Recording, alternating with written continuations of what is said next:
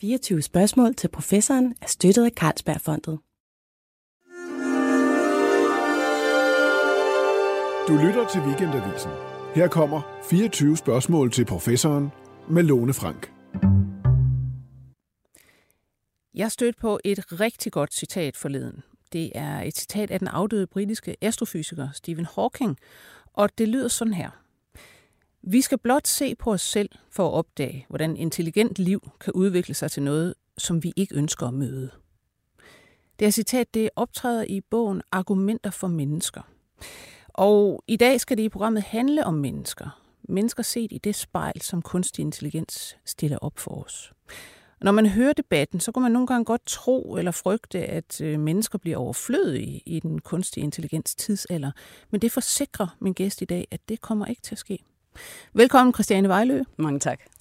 Du er forfatter til bogen Argumenter for Mennesker. Øh, du er jo ikke forsker til daglig, men du har i mange år levet af at jagtage, analysere og reflektere over den digitale udvikling. Og så er du bachelor i religionsvidenskab og kendt med i medievidenskab. Mm-hmm. Altså før vi øh, går langt ind i menneskets natur og den kunstige intelligens, så fortæl mig lige, hvordan i alverden kommer man fra religionsvidenskab til teknologianalyse? Jamen nu er religionsvidenskab jo et øh, fag med bred spændvidde, og det, som jeg interesserede mig rigtig meget for, det var nyreligiøse bevægelser. Og hvis man kigger på internettet, så vil man faktisk se en adfærd, der minder enormt meget om nyreligiøse bevægelser. Det, der sker omkring sådan karismatiske lederfigurer som en Andrew Tate eller en Elon Musk eller øh, andre af dem, som ligesom går forrest og, ja. og skaber sådan en hel ideologi, som nærmest bliver quasi-religiøs. Øh, det minder rigtig meget om den måde, religion er bygget op på, og den måde, folk opfører sig på, når de er en religion. Mm. Så jeg synes, jeg har kunne trække på rigtig meget af det, jeg har, har lært i religionsvidenskaben, øh, når jeg har analyseret internetfænomener. Ja. Men altså, det må så også have været virkelig, virkelig spændende og øh, interessant her det seneste par år at være teknologi analytiker. Det er altid og interessant. ikke? Jo, men, men nu, altså, hvor vi, vi taler så meget om kunstig intelligens, og det er kommet mm. så meget op, og alle sidder med fingrene i det. Så lad os, lad os lige se, altså øh, prøve at rise op, hvad er skal man sige, det store nye i kunstig intelligens, som vi jo har hvad skal man sige, mm. udviklet på og forsket i siden 60'erne. Hvad der sker ja, for du har fuldstændig ret i, at der er inden for de sidste par år sket noget ret vildt. Altså, jeg har siddet i over 20 år og, og kigget på teknologiudviklingen og relationen til mennesker. Øhm, men det, der er sket inden for de sidste par år, det er jo nemlig en eksplosion af den kunstige intelligens. Mm. Og det væsentligste værende, at den er blevet øh, tilgængelig for alle mænd. Ja. Og det er jo faktisk øh, præcis nærmest et år siden, november sidste år, hvor, øh, hvor ChatGPT blev lanceret som det her chatvindue, som alle fra spejderlederen til, til ja. Olga kunne sætte sig ned og, øh, og chatte med. Ja. Øhm, og det nye, det er, at øh, når vi tidligere har talt med teknologi, så har vi gjort det på teknologiens præmisser. Vi har skulle lære at programmere, vi skulle ind i, i detaljerne og møtrikkerne i maskinen for at forstå, hvordan man ligesom talte til Så den. der var dem, der kunne, og så var ja. der alle os, der ikke kunne. Præcis. Øhm, der er jo et berømt citat, som siger, at fremtiden er her allerede. Det er bare ikke så ligeligt fordelt. Ja. Og, og det, man, øh, man så kan sige nu, det er, nu er fremtiden blevet ligeligt fordelt. Altså, vi har alle sammen den her adgang, og maskinen taler menneskesprog. Det er faktisk meget sjovt, når du siger det her med, med, med tilgængeligt lige pludselig for øh, alle mand. Ikke? Mm. Det er nogenlunde den samme øh, udvikling, man ser tilbage i omkring øh, 2000 øh, og deromkring med hensyn til, øh, og 2008 specielt med genetik. Pludselig får man forbrugergenetik, ja. altså alle kunne øh, omgås deres egen arvemasse øh, på grund af øh, billige test osv. Man kan også gå længere tilbage, altså computerrevolutionen. Ikke? Det er jo også, da computerne kommer ud til os alle mm. sammen. Det er altid, der sker et eller andet, når vi alle sammen, ja. ganske almindelige mennesker, får altså, adgang. Ikke? De første, de spåede jo, at der ville være plads til ganske få computer på verdensplan. Ja. Øh, og det kan vi jo se, det har vi jo alle sammen adgang til, plus de her mobiltelefoner, som jo har mere teknologi, end de første rumraketter havde. Altså på den ja. måde er det blevet gjort allemands eje og få adgang til den her ekstremt komplekse teknologi. Men det er jo så også interessant sådan lige at bemærke, at med, med al den computerteknologi, vi har i hånden, så bruger vi det til at se kattevideoer. Ja, det kan altså, man så tænke det, lidt over. Det, det siger måske egentlig noget om mennesket. Mm. Men øhm, det her med, at vi nu kan få adgang til de her altså, øh, sprogmodeller og, og generativ AI, som det hedder. Mm. Øh, hvor AI ligesom på baggrund af noget data, om det nu er tekst eller billeder eller andet, kan lave, altså generere nye tekster og billeder mm. ud fra nogle prompts. Øhm, betyder det så, at nu bliver vi alle sammen fuldstændig brillante i vores udfoldelser på øh, skrift og på billeder osv. osv.? Nej, fordi ligesom at vi ikke alle sammen er fantastiske kunstnere, fordi vi har adgang til en pensel, så er det ikke øh, alle, der er lige gode til at bruge den her teknologi.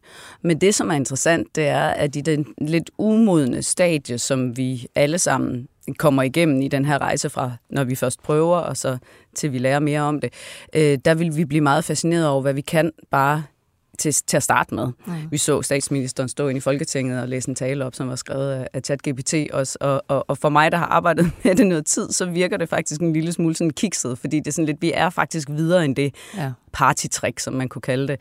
Øh, alle kan skabe noget, men kun nogen, som har noget kreativitet og noget tankevirksomhed, kan skabe noget godt. Jeg synes også stadigvæk, det er sjovt. Det lægger mig til, da, da jeg læste i, i din bog her, ikke? Altså, hvor du også har spurgt selvfølgelig ChatGPT øh, altså, om at øh, udtale sig om, hvem er Christian Vejlø.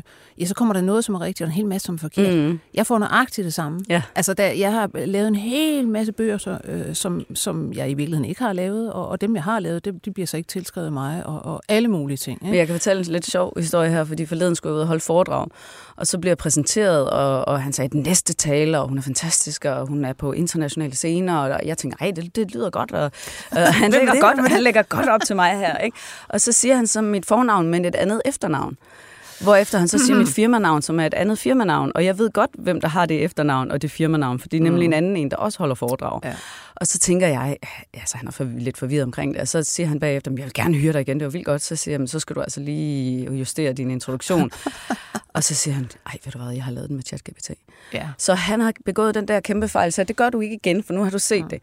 Han går ind og bare skriver, hvem er Christiane Vejlø, og så har den jo kigget på nogen, altså noget data, hvor ja. den jo ikke ved, hvem jeg er. Nej. Og den ved heller ikke, hvem andre er, der laver noget lignende, eller som måske også har skrevet nogle bøger som, i retning af det, du har skrevet. Ja, ikke? Ja, og så bliver det bare til et stort ja. mashup. Og det er et rigtig godt eksempel på, at vi skal ikke bare tage det for gode varer, for der kommer så meget vrøvl ud. Altså, man taler både om, at det sætter dataen forkert sammen, mm. men også om, at maskinen hallucinerer, som han opfinder kilder, som aldrig har eksisteret. Ja. Ja, det er jo næsten det mest interessante, ja. at sige. Altså lige pludselig. Ikke? Øhm, men, og man siger jo også selvfølgelig hele tiden, jamen teknologien bliver jo bedre og bedre. Det er klart, at jo mere data den får ind, jo flere gange den bliver spurgt om det ene eller andet og tredje, ja, jo bedre bliver den til det. Men, men den vil jo hele tiden være afhængig af fortiden. Altså mm. Altså det, som ligger derude, som er lagret i en fortid, og at nogen skal have hvad skal man sige, skrevet om noget. Mm. Altså, men, ja, fordi det er jo det, det, det, som er sådan væsentligt at forstå, som du siger, det er jo det generativ AI. Mm. Så den skaber faktisk noget. Den laver ikke kun et regnstykke, men det gør den så også. Den laver en, en, en, en statistisk sandsynlighed for, hvilket ord vil komme efter ja. Øh, et andet ord. Så hvis vi stiller den et spørgsmål, så kigger den på alt den data, og så ser det ser ud som om, at det her vil give mening at svare. Men den har ikke nogen anelse om, hvad den svarer. Øh, og derfor opstår der også nogle, nogle meget forvrøvlede ting. Altså hvis jeg prøver at lave et billede, hvor jeg siger, jeg skal have et billede til en, en brochure til en fiskeferie i, i Canada. Så jeg skal have salmon swimming in a creek, altså mm. laks, der svømmer ja. i, en, i en flod. Ikke? Og så det, der kommer tilbage, det er simpelthen sådan nogle laksestykker, altså som i laks fra tilbudsavisen, eller en opskrift, uh-huh, yeah. som svømmer rundt i en flod. Og det er jo enormt illustrativt for, hvor dum den også er. Ikke? Altså, den forstår ikke, hvad en laks er forskellen på et stykke laks, du, øh, du, du steger på panden, og en laks, der svømmer i en flod. Men lad os tage det her med øh, faktisk argumenterne for mennesker. Altså, fordi vi kan jo på nogen måde sige, at kunstig intelligens, som jo er skal man sige, ligesom bygget til, jamen den skal netop være menneskelig så vidt muligt. Det er det, der er i det, det kunstige. Det, det, det skal nærmest kunne det samme som mm. os, og det håber man hele tiden på, at den kan og kommer frem til osv. osv.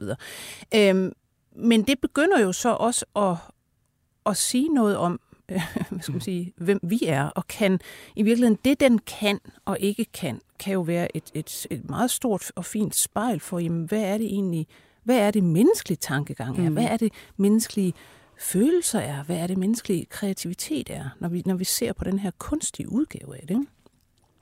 Så, så hvis vi starter sådan med, du har jo interesseret dig her øh, i, i bogen for, jamen netop, hvad, hvad er det, hvad er det, maskinen ikke bare kan mm. erstatte? Mm. Altså, hvor, hvad er det hos mennesker, der faktisk stadigvæk er interessant? Altså, hvis vi starter med for eksempel øh, følelser.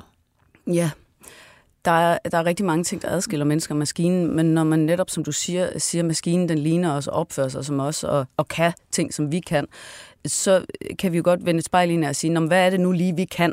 Ja. Og er det så egentlig et rigtigt udsagn, ja. at den kan det, eller hvor er det så, den fejler? Det, det er sådan lidt det, der har været projektet med bogen.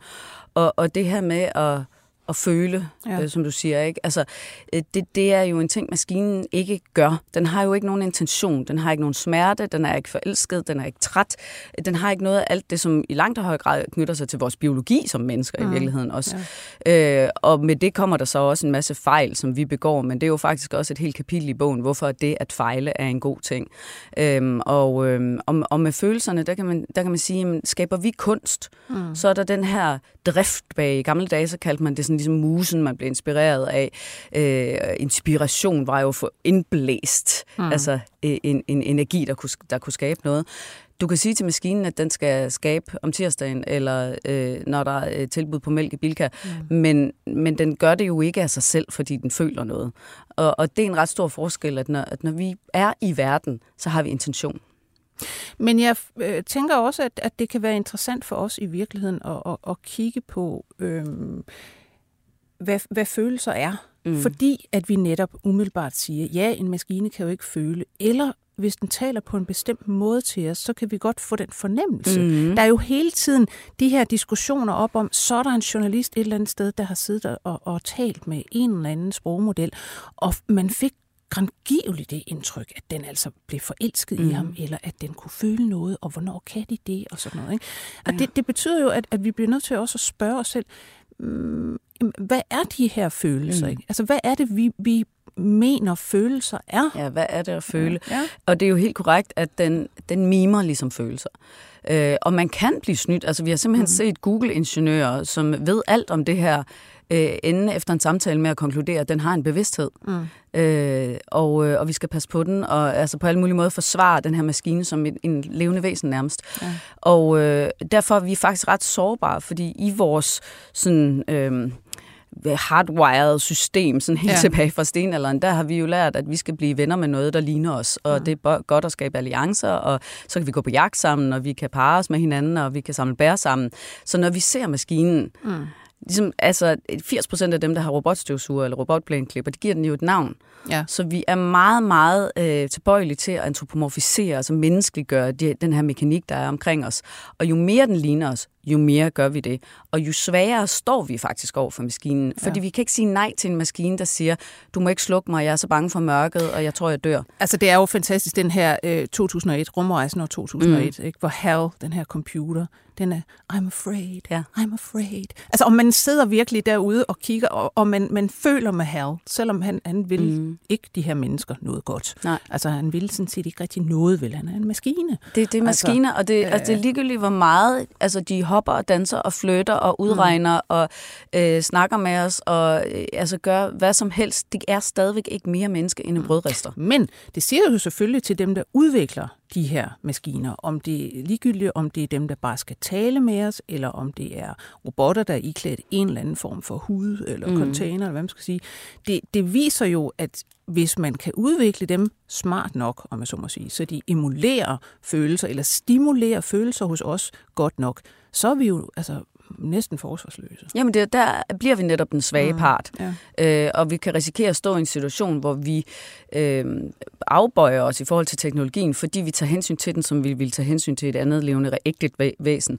Ja. Øh, og det kan teknologien, kan man sige, i princippet udnytte. Ikke fordi den har en intention eller er ond eller noget, men bare fordi den, den er måske øh, øh, programmeret til at effektivisere. Ja, og det er for øh, dem, der står bag maskinerne på en eller anden måde. Ikke? Jo, øh. men man kan også sige, at på et tidspunkt mister de jo også grebet om den, mm. fordi den lærer selv, og den udvikler sig, og øh, det, der er så vigtigt at forstå, det er, når man giver maskiner kommandoer, så skal man være så ekstremt tydelig med, hvad man siger til den. Så hvis jeg siger til dig, øh, gider du lige rydde rummet, fordi dronningen skal gå igennem, mm. så behøver jeg jo ikke at sige, du må ikke slå alle folk ihjel. Nej. Øh, det vil jeg jo skulle sige til maskinen, altså du skal rydde rummet, men du må men ikke... uden dødsfald. Du, der må ikke dø nogen mennesker og levende væsener i, i forbindelse med det. Og det er ikke, fordi den er ond, det er bare, fordi den er effektiv. Så mm. den tænker mig, hvis jeg lige skyder alle og kender en gravko, så er det fikset. Øh, og, og derfor skal man tænke så meget over, hvordan man programmerer den her teknologi. Ja. Men noget andet, jeg kommer til at tænke på med det her med det følende, ikke? det er jo i virkeligheden... Øh, man kan hurtigt komme ind i en debat omkring, okay, jamen hvis, hvis vi mennesker meget nemt udvikler følelser for kunstig intelligens, hvad de så ender i klædt, er det så ikke en rigtig god idé, når, nu, når, altså når vi nu ikke har varme hænder nok, kan man så ikke få maskiner til at udføre altså omsorgsopgaver, mm. øh, eller tale med, med gamle, eller med børn, hvis det var, eller hvad det nu er. Mm. Alle mulige omsorgsting. Og så vil vi straks i virkeligheden selvfølgelig øh, sige, nej, det vil dog være det helt altså det mest forfærdelige. Det kan man jo ikke. Det er jo netop det er jo maskiner og så videre. Mm. Men hvad nu, hvis følelserne hos de mennesker, der skal næres omsorg for, faktisk er de samme. Mm. Hvad så? Det er jo et evigt uh, gyldigt mm. uh, altså, dilemma, det her. Ja. Ikke? Nu nævner du selv uh, begrebet varme hænder, og det er sjovt, fordi det er ofte knyttet til noget plejehjem eller mhm. sygeplejerske eller sådan noget. Ja. Men det, som er blevet ret relevant i forbindelse med kunstig intelligens, og som jeg ligesom prøver at påpege, det er, vi skal alle sammen lede efter, hvor er mine varme hænder i mit fag. Ja. Fordi det er de varme hænder, og det kan altså også gøre være, hvis, altså hvor er mine varme hænder, hvis jeg er bankdame, eller ja. altså alt muligt andet. Fordi det er det, der gør, at du kan beholde dit job. Øh, fordi maskinerne har ikke som udgangspunkt varme hænder. De kan godt mime det. Øh, de vil ikke kunne lave berøring, og det, det, det, det, det har jeg også med i bogen, det her med, hvor avanceret menneskekroppen er. Mm. Altså en enkelt hånd kan mere end nogen robot, som han kan, at den mængde af sensorer og, og ja. alt det, vi kan navigere efter. Så du vil ikke kunne sidde og holde en maskine i hånden, øh, sandsynligvis på, på så troværdig en måde. Men der sker faktisk en interessant udvikling inden for især mental helbred og samtalerobotter. Mm. For man kan godt forestille sig, at man er i et forløb med en terapeut, ja. øh, som man jo har adgang til måske en gang om ugen en time. Og hvad som er resten af tiden, eller hvad som er klokken 3 om natten, hvor man vågner i et angstanfald, øh, så kan man sige, jamen, så har du den her digitale assistent, som kan køre dig igennem dine vejrtrækningsøvelser og minde om de ting, du har talt med, mm. med din terapeut om. Men igen, her er det jo simpelthen så vigtigt, at den er snæver.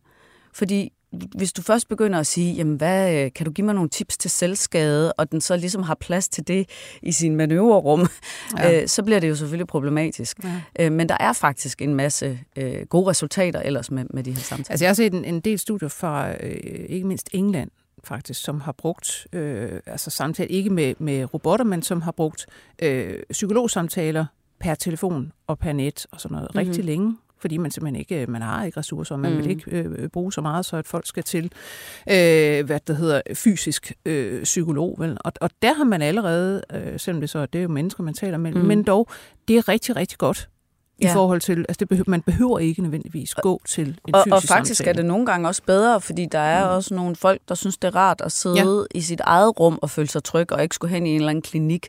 Øh, så, så nogle gange er resultaterne faktisk bedre, ja. og det er jo et godt eksempel på, at man bruger teknologien som mellemvej. For eksempel kunne man ligesom opgradere fra telefonsamtalen til en FaceTime-samtale, hvor man har, har billede mm. på, ja. øh, og så kan det sagtens fungere. Mm. Så, så det der med at finde ud af, jamen okay, vi har noget underskud på, på ressourcer, hvordan får vi teknologien ind, så vi stadigvæk sætter mennesket i centrum, og teknologien er hjælperen. Og det er sådan, vi skal navigere. Ja. Altså, det skal altid være ligesom med udgangspunkt i, hvad der, hvad der er bedst, ja. hvad vi ønsker, og så trækker vi teknologien ind. Men der vil også komme til at ske noget, noget øh, besynderligt hister her, hvad jeg tror. Det er noget, vi i virkeligheden nu vil synes er meget besynderligt. Altså mm. når man for eksempel ser øh, firmaer, der specialiserer sig i at lave en avatar for dine afdøde. Ja. Ikke? Altså, hvor, altså, hvis du, hvad du har af optagelser og skriftligt, og dit og dat fra din øh, gamle mor og så videre, hvis du sender det, så putter de det ind i en maskine, og så kan du, hvad skal man sige, og hvis de har noget, hvor de kan syntetisere talen også, så mm-hmm. er det jo mhm. allerbedst. Ikke? Og, så kan du og sådan ansigtet set, øh, og billedet i video. Ja, ja. ja, og så kan du sidde og tale med, med din gamle mor. Mm. Øhm, yeah. og, det, og, og det er jo, synes jeg, øh, problematisk. Øh, det er jo min holdning, men det er jo mm. også en rigtig stor industri, som vi kun men har set spidsen af. Spørgsmålet er jo igen, og der, der, der er det, det reflekterer også, hvorfor er det problematisk mm. egentlig? Altså har vi ikke alle sammen et eller andet dybt, dybt ønske om, hvis man dog bare kunne tale med sine afdøde? Jamen altså, jeg tror, jeg tænker, det er problematisk i den forstand, at øh, det er i hvert fald noget, vi selv skal have lov til at være herre over, om kommer til at ske. Mm. Øhm, så vi skal faktisk ud i sådan noget med at have de her digitale testamenter, hvor vi, øh, før vi øh, forlader planeten, øh, i den forstand øh, har gjort redde for, hvad, hvad vi ønsker, der skal ske med vores digitale efterladenskaber. Ja. Øhm, skal det hele slettes? Alle vores sms'er, alle vores messenger-samtaler, alle vores likes på sociale medier? Eller må vores efterladte få lov at bruge det til at genskabe os? Og så faktisk sidde, ja. vi kan jo gøre det i en forstand med et hologram, mm. foran os. Ja. Så rent fysisk, det ser ud som om, vi sidder ved siden af den afdøde ja. og fører en samtale. Mm. Og der er en, en video på, på YouTube med et forsøg, der bliver lavet i Korea med en mor, der har mistet sin lille datter. Og de genskaber så det her møde mellem mor og datter i uh, metaverset, altså hvor hun simpelthen går ind ja. på en legeplads og møder sin datter. Og jeg vil sige, det er nok det mest hjerteskærende, jeg nogensinde har set. Altså ja. det er forfærdeligt. Ja. Fordi der er jo også en grund, og her kommer vi tilbage til religionsvidenskaben faktisk, der er jo også en grund til, at vi forbinder øh, altså at afdøde ikke skal komme igen.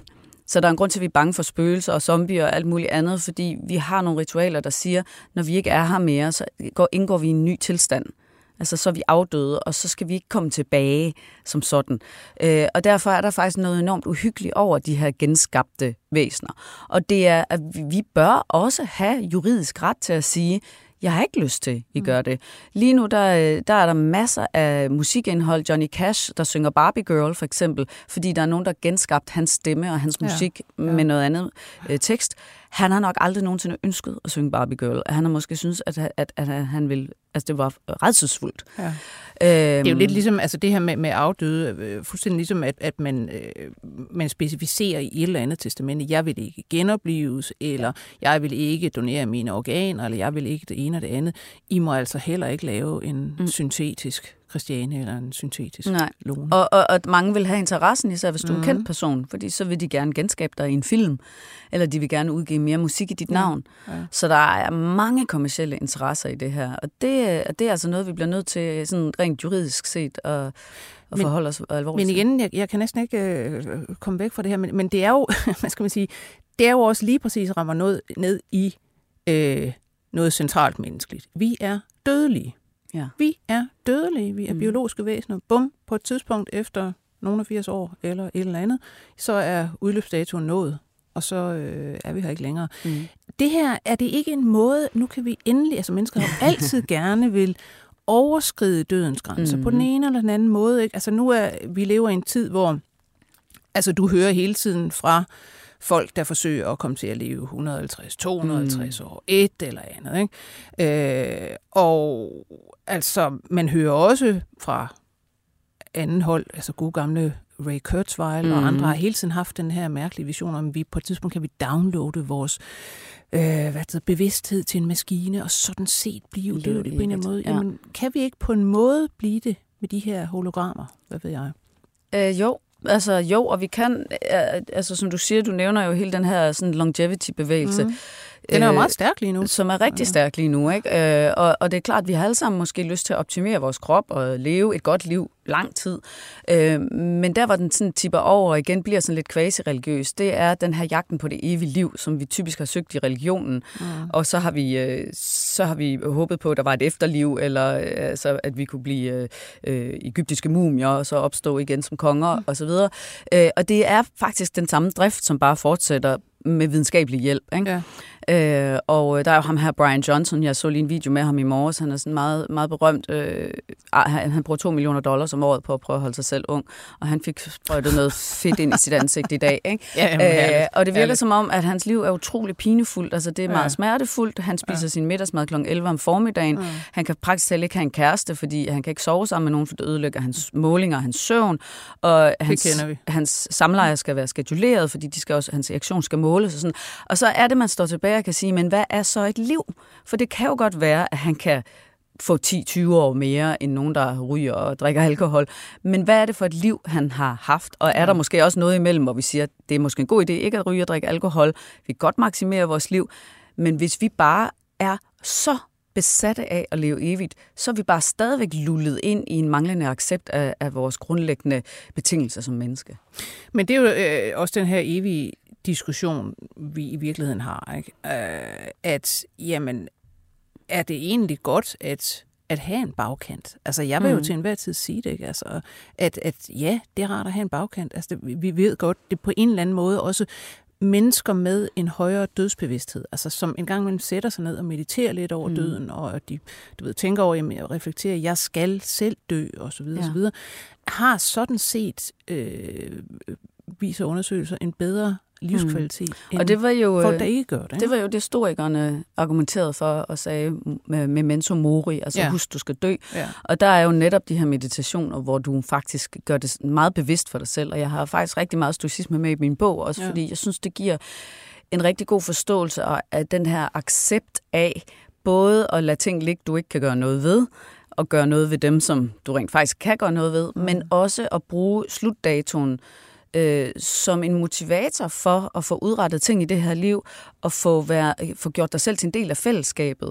Øh, og måske også se din værdi, ikke kun som, dit, som individ, men netop mm. som det, du bidrager til et større billede. Ja. Og jeg har i bogen jo faktisk også øh, astronauten Andreas Mogensen med, øh, for at høre om det her blik, astronauterne kalder til, altså kaster tilbage på jorden, ja. når de er ja. ude i rummet. Øh, det kalder man jo the overview-effekt. Og der lige pludselig går det op for en, hvor meget vi alle sammen er forbundet, og hvor lidt det enkelte individ, og hvor små skænderier og krige og alt det her, hvor unyttigt det er men vi egentlig bare burde have det her fællesskab. Så selvom at, at man kan sige, at man kigger man i millionvis over og tænker, hvor er jeg ligegyldig, så bliver det enkelte individ jo ikke mindre værdifuldt. Til gengæld er hvert eneste minut og gram i timeglasset mm. jo af, af højeste værdi. Ja. Og det skal vi jo forvalte bedst muligt. Og det er jo sådan noget, som øh, hvad det hedder, stort set samtlige religioner, vi kender, og samtlige filosofiske traditioner har på en eller anden måde sagt noget i den retning. Ikke? Noget andet, jeg kommer til at tænke over med, med øh, altså menneskelige egenskaber øh, kontra maskiner, altså hvis vi taler moral, mm. for eksempel, ikke? det er jo sådan noget, vi, vi ofte har øh, sådan været lidt inde på med hensyn til for eksempel, jamen laver man selvkørende biler. Hvordan skal man så indkode en moral i dem med hensyn til, hvis de nu øh, kommer ud for en ulykke, øh, altså hvor de kan slå en, en lille pige eller en gammel dame ihjel, hvad skal man så sige til dem, at de skal gøre? Og ja, alle de her hvilken ting. vej skal de dreje, det, hvis ja, det står i Men i det hele taget, øh, det her med at altså, kode moral ind i maskiner, fordi mm, det, det kan man jo komme ud for. De, de får den jo ikke selv. Vel? Altså, de udvikler ikke, eller det kan godt være, at de kan udvikle en moral, men så kan man så tage stilling til, er det, er det nu det, vi gerne vil have, eller hvad? Men det siger jo også en hel del om, hvad, altså, hvad, hvad er menneskelig moral egentlig? Hvor kommer den fra? Fordi når man begynder at skal sidde, tænker jeg, og finde ud af, hvad skal vi indkode i en eller anden maskine? Hvad er rigtigt og forkert i forhold til dette eller hint? Så skal man jo tænke alvorligt over netop, jamen, hvad synes vi egentlig er rigtigt, og hvorfor gør vi det, mm. og hvor kulturbestemt er det? Det er enormt interessant, det der med øh, det evige gyldigt eksempel med de her selvkørende biler. Øhm, fordi hvis du spørger mennesker derude, øh, er et liv mere værd end et andet, så vil man jo sige nej. Altså alle, alle liv er jo lige meget værd. Det, det, det byder vores moral os at sige.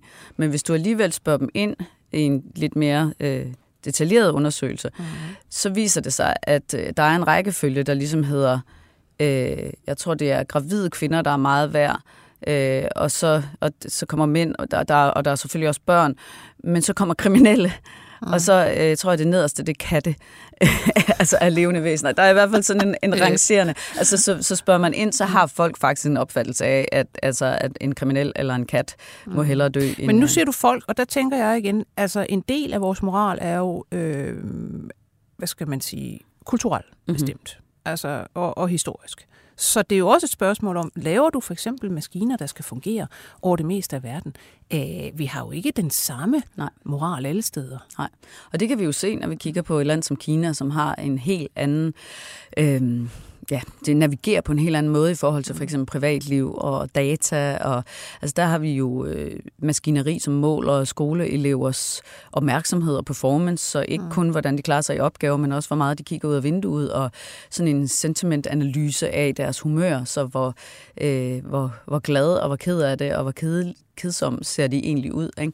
Jo, og, du får, hvad skal man sige, øh, lagt til og trukket fra i dine borgerpoint, alt efter hvordan du det, opfører det, det er nemlig dig. Også, altså, ja, så der er du klart også, altså bliver du vurderet hele tiden. Du bliver hele tiden vurderet, du fordi du skal kunne max performe i det kinesiske mm, samfund. Mm. Ikke? Og hvis det er, at du går over for rødt, så bliver der trukket point fra i dit overordnede system, og så kan det være, at du ikke kan få et lån, eller der er nogle andre ting, du så ikke kan få. Øh, og, og når vi kigger på det, så synes vi jo, det er, er fuldstændig vanvittigt. Øh, og der, har vi jo bare, der står vi jo bare forskellige forskellige steder kulturelt, ja. øh, forskellige steder i verden. Øhm, men til gengæld kan man sige, at i Europa, der ligger vi sådan lidt i den, en gyldne middelvej, hvor USA er meget kommercielt og vil gerne have adgang til en masse data og går lidt mere øh, omgår privatliv på en lidt anden øh, afslappet måde. Mm. Øh, og Kina er sådan super stram i forhold til bare at få effektiviteret ting. Der ligger vi så i EU og Europa sådan mere, okay, vi vil gerne lave innovation, vi vil gerne skabe god teknologi, men vi har simpelthen også grænser for, hvor, vi, hvor, hvor vores moralske kompas byder os at gå hen. Mm. Og det er sådan set et fint sted at ligge, fordi det kan der også være nogle konkurrencefordele i. Altså, for så begynder Kina faktisk at henvende sig og sige, øh, til danske virksomheder, for eksempel til Lego eller altså nogle andre, at sige, I, I kan et eller andet med ja. ordentlighed og, hmm. og moral, som, som, som vi gerne vil lære et eller andet af. Ja. Men jeg synes, altså, jeg sidder og tænker på, at det kunne være ekstremt interessant i en meget nær fremtid. Altså hvis man nu gav for eksempel skolebørn øh, den opgave, at de skulle programmere en moral i forhold til et eller andet med, altså kan man for eksempel inddele menneskers vær, eller kan man mm. et eller andet mm. andet. Ikke? Altså mm. nu skal I lave en maskine, der kan bestemme, mm. hvem af de her personer, der får adgang til et eller andet. Altså det kunne være en eller anden samfundsydelse eller sådan noget. Ikke? Og se på, hvordan, hvad det kunne give af diskussion mm. om, hvad der faktisk er ret og rimeligt. Og man kunne komme ind under det der med, jamen også, hvor kommer det fra, små børn? Hvor har I lært det her? Hvad, hvad er ja. det for noget? Og Lune, der har du fat i altså essensen af, hvad der er væsentligt i folkeskolen lige nu. Det er nemlig at få det her fag ind, som øh, hedder teknologiforståelse. For det vil have de elementer. Altså det vil sætte de der moralske dilemmaer op. Det handler ikke om at lære at bruge en computer. Det handler om at forstå, hvilke konsekvenser har det, mm. hvis du deler et billede af en kammerat, øh, som de er kede af, at der bliver delt. Altså, hvad er det moralsk, det betyder, når du gør dette eller hint?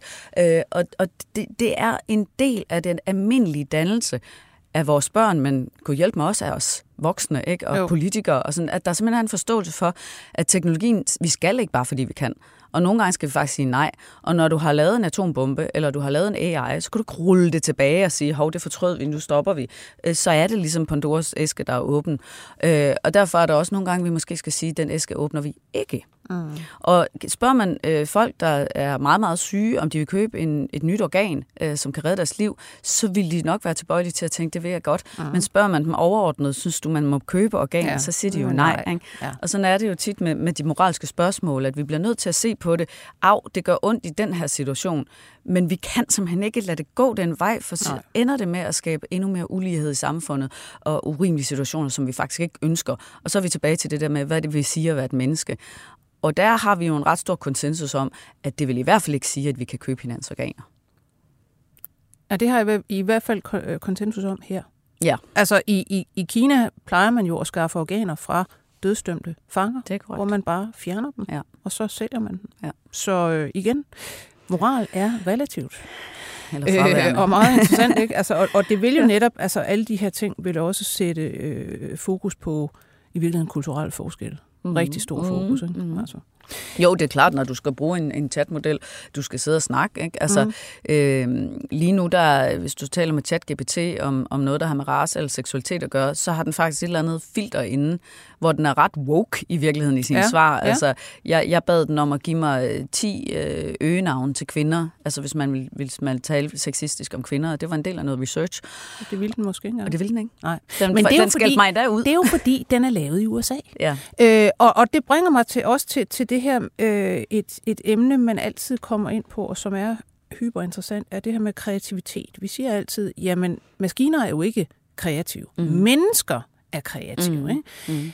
Og så kommer jeg til at tænke på, i virkeligheden, kunstig intelligens vil igen sætte øh, et spejl op for, jamen, hvad fanden er kreativitet? Mm. Fordi vi kan godt sige, en kunstig intelligens, hvis den for eksempel skal lave billeder eller tekst eller et eller andet, ikke? den kan jo sagtens være kreativ på den måde at sætte en hel masse sammen ud fra, hvad den har øh, spist af data, og den har ja. adgang til ufattelig meget. Ikke? Og man kan lave prompts, der, der får den til at lave helt utrolige ting og spændende ting osv. osv. Ikke? Men så vil man stadigvæk sige, jamen, at menneskets kreativitet er altså noget andet. Og, og umiddelbart vil jeg jo sige, jamen, hvad er menneskets kreativitet? Det er sådan set også at opfinde nye ting ud fra de ting, du har læret mm. i din bevidsthed. Præcis, ikke? Præcis. Altså, og det, meget af det, når der kommer en idé op, øj, jeg vil, sådan her skal det se ud. Mm. Jamen det er jo noget, din hjerne om så må sige, har leveret til dig på baggrund af det, den har, de indtryk, den har fået igennem liv osv. osv. Egentlig er det det samme? Ja. Man kan sige, måske er forskellen, at, at, at du som menneske netop har intention, motivation. Mm. Du får ikke bare et prompt. Nej. Så nu skal du. Nej. Men ellers er det Men jo altså, du har jo ret i, at samme. øh, når Andy Warhol skaber sine berømte værker, for eksempel øh, øh, dåsesupper, så har han jo set dåsesuppen først. Altså, og i den forstand, så går vi jo hele tiden og samler indtryk, og så laver vi selv det her mashup, som kan blive til et digt eller en sang, eller et kunstværk, eller øh, en rapport, eller hvad, Ja. hvad, hvad vi nu øh, har af output. Men vi kan selvfølgelig have, altså vi kan have uh, intentioner, der for eksempel, altså vi har et eller andet politisk, vi gerne vil sige. er jo der, og sådan nogle er. filtre, der Ja. også er inde i os. Ikke? Fordi det er jo også, når du skaber. Mm. Hvis vi laver sammenligning, der er en datamængde, øh, maskinen har adgang til, der er en datamængde, vi har et erfaringsunivers, vi har, vi har øh, adgang til. Maskinen har jo sådan set kun data, den har ikke nogen erfaring. Nej. Så man kan ikke tale om, at den trækker på nogle erfaringer, og man kan ikke sige, at den laver et digt, fordi den engang havde kærestesorger. Øh, men den kan lave et kærestesorgsdigt, fordi at den har adgang til en masse andre, og så mm. laver den noget, der ligner. Men, men det, der så gør os unikke som mennesker, det er jo netop det her med, øh, vi har behov for at skabe. Mm. Og jeg talte med Nick Cave i forbindelse med, med bogen her, ikke? og han fortæller jo også, at ja, han synes jo ikke, det er så rart, at der er nogen, der går og laver musik baseret på hans stemme og hans lyd. Nej. Øh, fordi han siger, det er jo bare helt maskinelt, når han skaber, så sætter han sig ned kl. 7.30 om morgenen, mm og, og så, så siger han, så kommer jeg med alt min bagage af sorg og angst og altså problemer og søvnløshed og hvad det nu ellers er, vi mennesker har. Så det kan jo godt være, at det er fordi, vi har sovet dårligt den nat, at vores kunstværk eller vores øh, gode idé faktisk opstår. Øh, det kan mm. godt være, fordi at vi har været lige ved at træde ud foran en bus, Ja. at vi har fået et chok, som så gi- giver os en association, som gør, at vi skaber. Øhm, og de følelser ligger der jo ikke i maskinen. Så jeg tror jo på en fremtid, hvor vi også får masser af altså, middelmodigt indhold, der bliver sprøjtet ud af folk, der sidder og prompter, som du siger, altså giver maskinen kommandoer, ja. fordi de kan. Og så får vi altså også noget, som, så kan man sige, så får vi måske en mellemvej af nogen, som er dygtige, som prompter noget flot, men så får vi også det, som er rent menneskeskabt. Og det tror jeg på, som han kommer til at få et stempel, verified human, eller made by human, eller et eller Ja, andet. det tror jeg også. Det er fuldstændig ligesom, du ved, at pludselig så vil man have nogle meget, meget dyre sæber, som nogen har stået Ja. og kogt derhjemme. Præcis. Eller sådan noget, bare Og det- fordi det bliver der det kun ligesom mere er af. sjældent. Ikke? Ja. Altså, men jeg tror øh, i virkeligheden, altså øh, kunstnere, som er altså virkelig, som, som er gode til at bruge øh, AI på den ene eller den anden måde. Jeg tror, at de vil kunne få noget virkelig, virkelig interessant ud. Altså, mm. Og der er jo masser af dem, altså dem, som er i, i, i front med de her ting, altså begynder ja. at bruge det. Bare sådan en, en god gammel kending som Laurie Anderson, mm-hmm. som jo har arbejdet med maskiner fra hun var helt ung, ikke? Mm-hmm. og hele tiden har brugt teknologi som noget, hun kunne lave noget altså, unikt og helt fantastisk ud fra. Mm. Hun er helt vild med ja. at bruge øh, det her, for når hun siger, jamen det lærer mig, det giver mig nogle nye idéer til ting, som jeg ikke havde set ellers. Ikke? Pludselig kan jeg lave et afsæt fra noget, som maskinen har, har, har gjort, som jeg aldrig selv kunne have gjort. Der opstår noget meget interessant kunst i det her krydsfelt. Mm. Vi har selv en rigtig dygtig kunstner, øh, Cecilie Wagner Falkenstrøm øh, i Danmark, som arbejder med kunstig intelligens og faktisk ja. har gjort det i mange år. Og, øh, og der opstår noget enormt interessant, også i spørgsmålet om, hvad er mennesket og hvad er maskinen. Mm. Så, så det kan eksponere nogle af de her ekstremt vigtige spørgsmål, som kunst jo ja. rigtig ofte gør. Men noget, jeg synes, der er ret interessant, det er at se, nu har der lige været den her skuespillerstrække og manuskriptforfatterstrække i Los Angeles. Mm. Så de er jo selvfølgelig enormt bange for, at den kunstige intelligens kommer ind og skriver manuskripter, ja. og så har de ikke nogen jobs, eller tager en skuespiller og bare genererer ja. den person i en rolle, uden at de overhovedet ja. er der. Hvis man vender den lidt om, så ja. kan man jo sige, at når du er skuespiller, eller dig og mig, som måske laver radio eller foredrag eller noget, så vores største problem, det er jo, at vi kan ikke skalere os selv. Nej. Fordi vi kan ikke være flere steder på én gang, vi kan ikke holde flere foredrag end det ene på det tidspunkt, og vi kan ikke sidde i et studie på flere tidspunkter. Øh, det vil vi jo kunne med kunstig intelligens, for vi vil jo kunne generere vores stemme for eksempel, så du vil kunne læse en masse lydbøger op med din AI-genererede stemme. Øh, du vil også kunne lave en, et, et foredrag som en avatar, hvor du står mm. ude på en scene som et hologram. Ja. Øh, og så der er faktisk nogle muligheder her, som jeg synes også er lidt sjovere at udfordre det der med, at vi siger, åh nej, det må ikke komme ind og tage det hele. Jamen hvad hvis du vender den? Mm. Altså så kan vi måske forestille os, at vi får en hel database af kendte mennesker eller dygtige mennesker, som kan noget med stemmen eller med kroppen eller med musikken, og så kan man købe sig adgang til en licens så må du godt bruge Lone Franks stemme. Men Lone Frank har selv sat begrænsningerne for, mm. hvad du må bruge den til. Ja. Ja. Der er også mulighed. Øh. ja. Men jeg kommer også til at tænke på, at, at man faktisk øh, kunne se for sig, at hvis man begynder at bruge det her interessant, altså fodre de her AI'er med alt muligt andet end lige, hvad skal man sige, øh, det vi selv normalt måske vil gå ud og hente og have i vores sådan øh, tankemæssige databaser, det er jo øh, ting, der kommer typisk fra vores egen kultur, øh, et antal år tilbage og sådan noget. Ikke? Altså vi, vi er som mennesker ofte meget begrænset faktisk af vores historie og vores kultur osv. osv.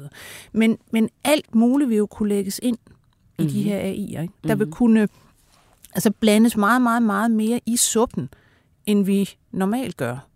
Så man kunne forestille sig, at der simpelthen bliver en langt større mulighed for, at, og en langt større tendens til, at man samler og approprierer og, og gør øh, alle de her ting, hvor man siger, jamen for fanden, altså verden er, er virkelig, virkelig stor, og der er kulturelle traditioner, som vi normalt altså aldrig nogensinde har inde på vores mm. radar. Det kunne være, at de kunne komme det. Mm. Vi kan jo se på musikken, netop nu du ser sample, ikke? Altså, da hiphoppen begyndte at, at hive små bidder ind og putte, putte ind i musikken, så var der jo også den her angst for, hey, rettigheder, og det er mm. mit, og sådan noget, ikke? Ja. Øh, hvor, der, hvor, hvor vi nu ser, ser på det og kan se, hvilket kunstnerisk element der er i den her sampling. Altså, at det simpelthen ikke er at kopiere nogens, ja. men at give det nyt liv i en ja. eller anden forstand. Øh, og der er en masse rettighedssnak her, fordi når jeg øh, sætter mig ned og prøver at lave et kunstværk, og jeg prompter, det skal være i Picasso-stil eller noget, mm. så er det jo klart, at jeg trækker på Picassos pensel i en eller anden forstand. Ja. Og det giver jo egentlig mening, at så skal Picassos hus eller efterladt, eller hvad det nu er, på en eller anden måde have Fie. noget for det. Ja. Men på den anden side, så er det også svært at sige, hvor skærer vi den? Fordi jeg har altså skrevet ja. tusindvis af artikler, og du har lavet også mm. tusindvis af programmer, tænker jeg efterhånden, som også ligger derude. Ja. Altså, hvordan skal alle have noget for noget, og hvordan kan vi overhovedet finde ud af, hvad maskinen trækker på? Fordi det er ikke transparent. Det bliver en, en ret interessant diskussion. Øh, jeg synes her til sidst, hvis du kan give os en, altså sådan en, en kort og koncis og virkelig velformuleret afslutning i forhold til, altså du har i din bog, øh, prøver du at se på to overordnede scenarier for, hvordan vi kan gribe AI an. Ikke? Altså fordi man kan selvfølgelig stå og være enormt angst, øh, eller man kan synes, det hele er vidunderligt. Mm. Øh, men du taler om et hurtigt scenarie og et langsomt. Mm. Hvad går det her øh, nøjere ud på? Øhm, jamen det er de to veje, der lidt grøfteagtigt bliver sat op, øh, og også for sort-hvidt i virkeligheden. Ikke? Men den her med, hvis vi siger, okay, der er muligheder her. Ikke? Vi giver den fuldstændig gas. Vi kan opfinde alt muligt. En kur mod kræft, og vi kan lave øh, en tankelæser øh, AI, som kan, som kan læse tanker på folk, der ikke kan tale, eller som er lammet måske. Øh, og vi kan finde på altså alt muligt fantastisk, for det er vidderligt muligheder at løse klimakrisen og, og, og social ulighed og, og alt muligt. Øh, men når vi giver det fuldstændig los, uden at have nogen bremse på, jamen så risikerer vi også, at for eksempel den her smarte tankelæser-app, man kunne forestille sig, mm. der mm. fandtes, som virkelig kunne hjælpe nogle folk, der var bundet til sengen og ikke kunne tale, det er jo den samme teknologi, som et øh, totalitært regime vil bruge til at få øh, tankelæst deres mm. systemkritikere. Altså, så der er hele tiden sådan en, en pro og en con. Øh, så man kan sige, det her hurtige scenarie, det er, hvor vi, vi giver los, og vi ikke hele tiden laver intervention ja. og, og diskussion og, og bla, vi, siger bla, bla. Til, vi siger til virksomhederne, I må regulere jer selv, for det går som så stærkt, det kan vi ikke følge med. Mm. Så er der den anden, hvor man siger, okay, det går rimelig stærkt det her. Vi skal være sikre på, at vi ikke gør den øh, fejltagelse, som jo er begået i Silicon Valley gang på gang. Move fast and break things. Mm. Det slogan skal vi væk fra. Vi skal simpelthen øh, bevæge os lidt langsommere, og så ikke slå ting i stykker undervejs. Øh, og der er kritikerne jo så inde og sige, jamen for det første, så får vi jo ikke udnyttet teknologiens muligheder. For det andet er der jo nogen i Kina eller Rusland, der er ligeglade med den her så de altså, moral. Så de gør det bare og overhaler os. Ikke? Så der er ligesom de der to veje, som er sådan meget grøftopdelt, hvor, hvor jeg så samtidig ligesom også gerne vil sige, jamen man kan faktisk godt lave ansvarlig teknologi, som man ønsker at regulere, samtidig med at man også gerne vil gøre, så, øh, gøre brug af noget af det, som teknologien kan. Men jeg tror, det er vigtigt, at vi sætter os for øje, at man skal ikke bare, fordi man kan. Og der er nogle gange, det gør ondt. Altså ligesom man siger, du kan ikke bare købe en lever eller en nyre. Øh, den mulighed skal ikke være der, mm. for det kan vi ikke leve med som menneskerace. Og på den måde vil der også være ting i, i den kunstige intelligens, hvor vi siger, vi kan ikke acceptere, at vi giver den lov til det her, fordi øh, det kan simpelthen rulle ud i komplet uintenderede konsekvenser. Og, og, og så øvelsen lige nu er også, hver gang vi laver en ny teknologi, og det er ikke kun AI, det er sådan set alle produkter, vi laver, at vi får sagt, hvad er det værste, der kan ske? Mm. Og det har vi ikke været særlig gode til at lave den øvelse, fordi vi har tænkt, wow, se hvor vi kan, ud med den. Og så er der, man siger, hold da op, det er så endt med, at den mobile pay lige pludselig bliver et stalkerredskab, som vi har set, ikke? fordi det er det eneste app, du ikke kan blokere hvad hedder det, øhm, kommunikation igennem. Så bare du, der er en, der sender dig en krone, så kan de få adgang til at sende dig en besked også. Ikke? Så det er det der med, at vi har teknologi, som vi har slet ikke regnet med, at det kunne tage den her retning. Men det skal vi øve os i hele tiden, og det skal Christiansborg i den grad også øve sig i at få, få lavet de her tankeeksperimenter på, hvor, det, hvor galt det kunne gå også. Ikke?